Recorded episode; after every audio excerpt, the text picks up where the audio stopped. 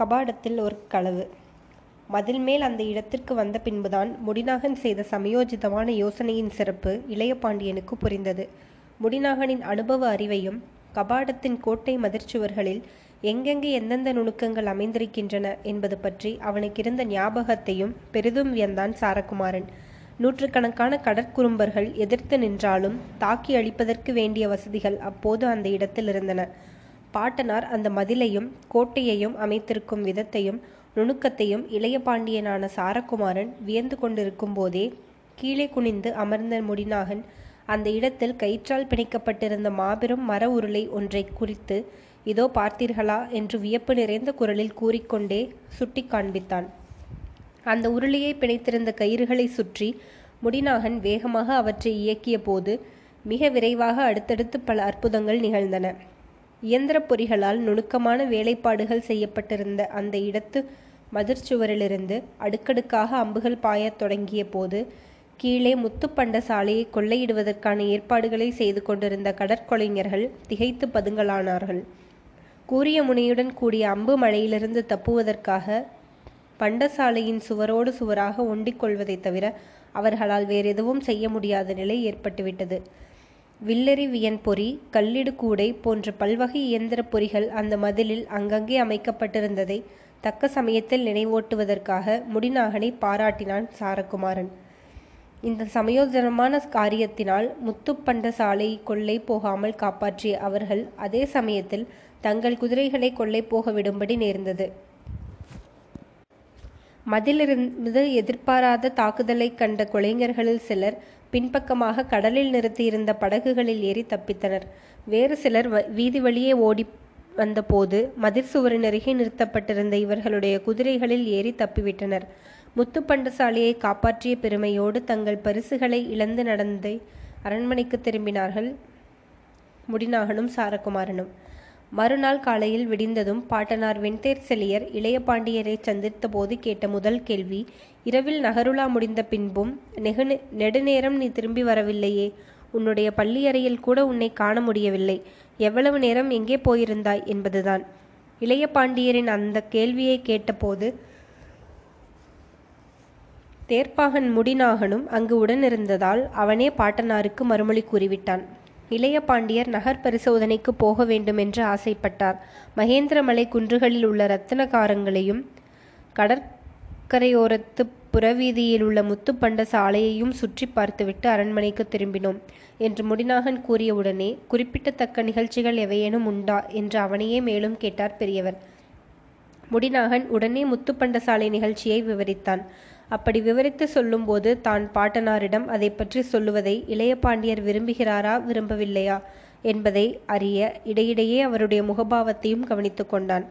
அவன் எல்லாவற்றையும் கூறி முடித்ததும் முத்துப்பண்டசாலை கொள்ளை போகாமல் காப்பாற்றியதற்காக அவர்கள் இருவரையும் மனமாற பாராட்டினார் வெண்தேர்செலியர் இப்படிப்பட்ட காரியங்களைத்தான் அரச குடும்பத்தின் சிறப்பையும் குடிப்பெருமையையும் காப்பாற்றக்கூடியவை.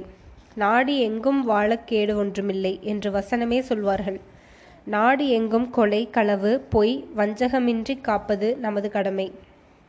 கபாடபுரம் கோநகராக அமைந்ததிலிருந்து ஒவ்வொரு நகரணி மங்கள நாளிலும் இந்த கடற்குறும்பர்கள் இப்படி ஏதாவது சிறிதாகவோ பெரிதாகவோ கலகம் செய்ய தவறுவதே இல்லை.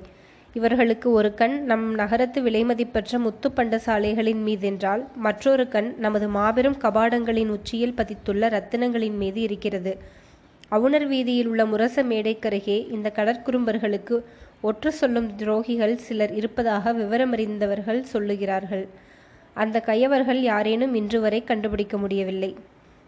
முயன்றால் அதையும் கண்டுபிடித்து விடலாம் என்று பாட்டனாருக்கு பயந்து கொண்டே அவருடைய முகத்தை பார்க்க தயங்கியவனாக முடிநாகனிடம் சொல்வது போல் கூறினான் சாரகுமாரன். அதை கேட்ட பாட்டனாரிடமிருந்து அவனுக்கு நீண்டதோர் அறிவுரையே கிடைத்தது. கண்டுபிடிக்க முடியும் என்பதில் எனக்கு ஐயமில்லை குழந்தாய். ஆனால் அதில் சிறிது ராஜதந்திரமும் வேண்டியிருக்கிறது. இங்கிருக்கும் முரண்டு முரட்டு அவுணர்களில் பலர் புதிதாக இந்த நகரை அமைக்கும் போது நமது மாபெரும் கோட்டை மதில்களை உருவாக்கவும் அகழிகளை வெட்டவும் தேர்க்கோட்டம் சமைக்கவும் பணியாட்களாக வந்து பின் இங்கேயே தங்கிவிட்டனர். அவர்கள் ஒவ்வொன்றாக ஒன்றாக இணைந்து தங்கி தங்கள் குடியிருப்பு வீதியையே இந்நகரின் புறத்தை அமைத்து கொண்டவர்கள். கோநகருக்கு அப்பாலில் உள்ள கடற்பகுதியில் இருக்கும் தீவுகளில் அங்கங்கே கூட்டம் கூட்டமாக வாழும் இந்த ராட்சச குழுவினர்களை முழுமையாக பகைத்துக் கொள்வதில் கேடு உண்டு. பகை நெஞ்சமுள்ள இவர்கள் கெடுதல்களையே இப்படி வளரவிடுவதிலும் கேடு உண்டு.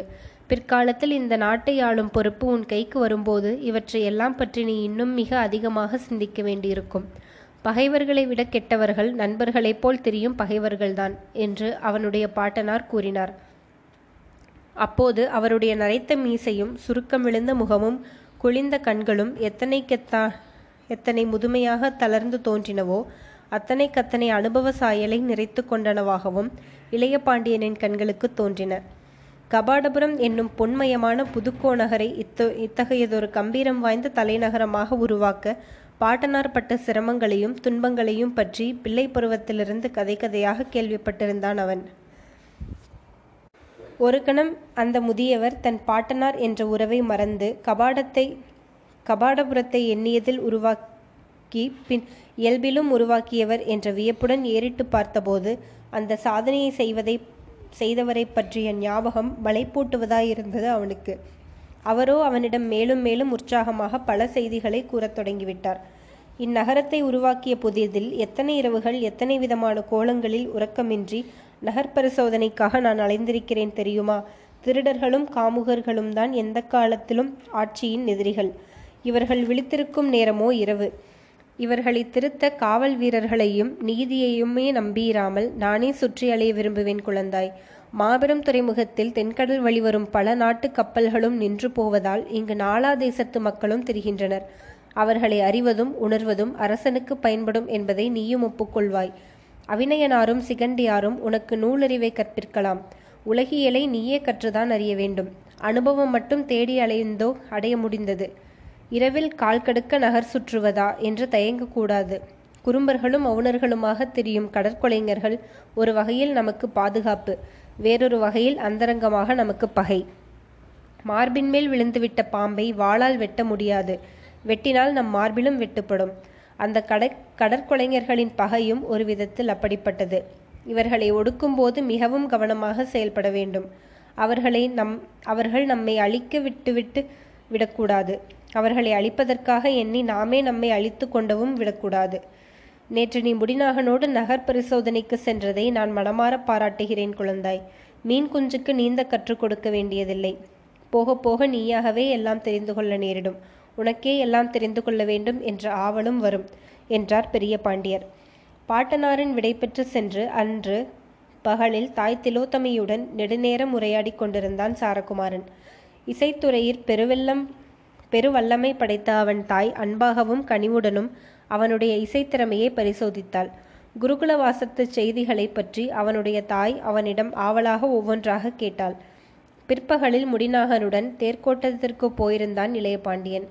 தேர்க்கோட்டத்திலிருந்து முன்னிரவில் அரண்மனைக்கு திரும்பிய பின்னர் முதல் நாள் போலவே நள்ளிரவில் இன்றும் நகர் பரிசோதனைக்கு போகலாம் என்ற இளைய பாண்டியனின் விருப்பத்திற்கு முடிநாகனும் இணங்கினான். தொடர்ந்து ஒரே விதமாக போவதும் வருவதும் சந்தேகத்திற்கு இடம் தரும் என்பதனால் அன்றிரவு குதிரைகளில் செல்லாமல் நடந்தே செல்லலாம் என்று முடிவு செய்திருந்தார்கள் அவர்கள்.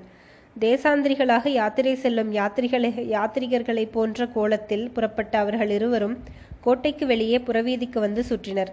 அவர்கள் புறவீதிக்கு வந்து சிறிது நேரத்திற்கெல்லாம் புறநகரையும் அகநகரையும் பிரிக்கும் கோட்டை கபாடங்களை அடைந்துவிட்டனர். இரண்டு கபாடங்களிலுமாக சேர்த்து ஈராயிரம் வெண்கல மணிகளுக்கு மேல் உள்ள அந்த கபாடங்களை இழுத்தடைக்கும் போது கபாடபுர நகரின் சுற்றுப்புறத்தில் சிறு கல் தொலைவு வரை கணீர் கணீர் என்ற மணிகளின் ஒளி எழுந்து கேட்பது வழக்கம். பல்லாயிரம் மணி நாக்குகள் களீர் களீர் என்று ஒழித்து சிதறும் அந்த ஒளியை செவியுற்று தலைநகரில் கோட்டை கதவை அடைத்து விட்டார்கள் என்று அக்கம்பக்கத்துக்கு சிற்றூர்களில் உள்ளவர்கள் பேசிக்கொள்வதுண்டு அன்றும் நகர் பரிசோதனைக்காக புறநகருக்கு வெளியே வந்துவிட்ட பின் இளைய பாண்டினா பாண்டியரும் முடிநாகனும் இந்த ஓசையை கேட்டே கபாடங்கள் அடைக்கப்படுவதை உணர்ந்தனர். முதல் கபாடத்தை அடைக்கும் மணியோசையை கேட்டே வெளியில் வந்திருந்தவர்களில் கோட்டைக்குள் காரியமுள்ளவர்கள் விரைந்து உள்ளே போய்விட முடியும். அதற்கு வாய்ப்பாகவே முதல் கபாடத்தை அடைப்பதற்கும் இரண்டாவது கபாடத்தை அடைப்பதற்கும் நடுவே அரை நாளிகை இப்போது இடைநேரம் கொடுத்து வழக்கமாக அடைத்தனர். முதல் நாள் தேருலாவின் காரணமாக கபாடங்கள் அடைக்கப்படவில்லை. நகரின் பெயரையே தங்கள் பெயராக கொண்டிருக்கும் அந்த புகழ்வாய்ந்த கபாடங்கள் ஆண்டின் நாட்களில் அடைக்கப்பெறாத ஒரே தினம் அந்த நகரனின் மங்கள நாள் மட்டும்தான்.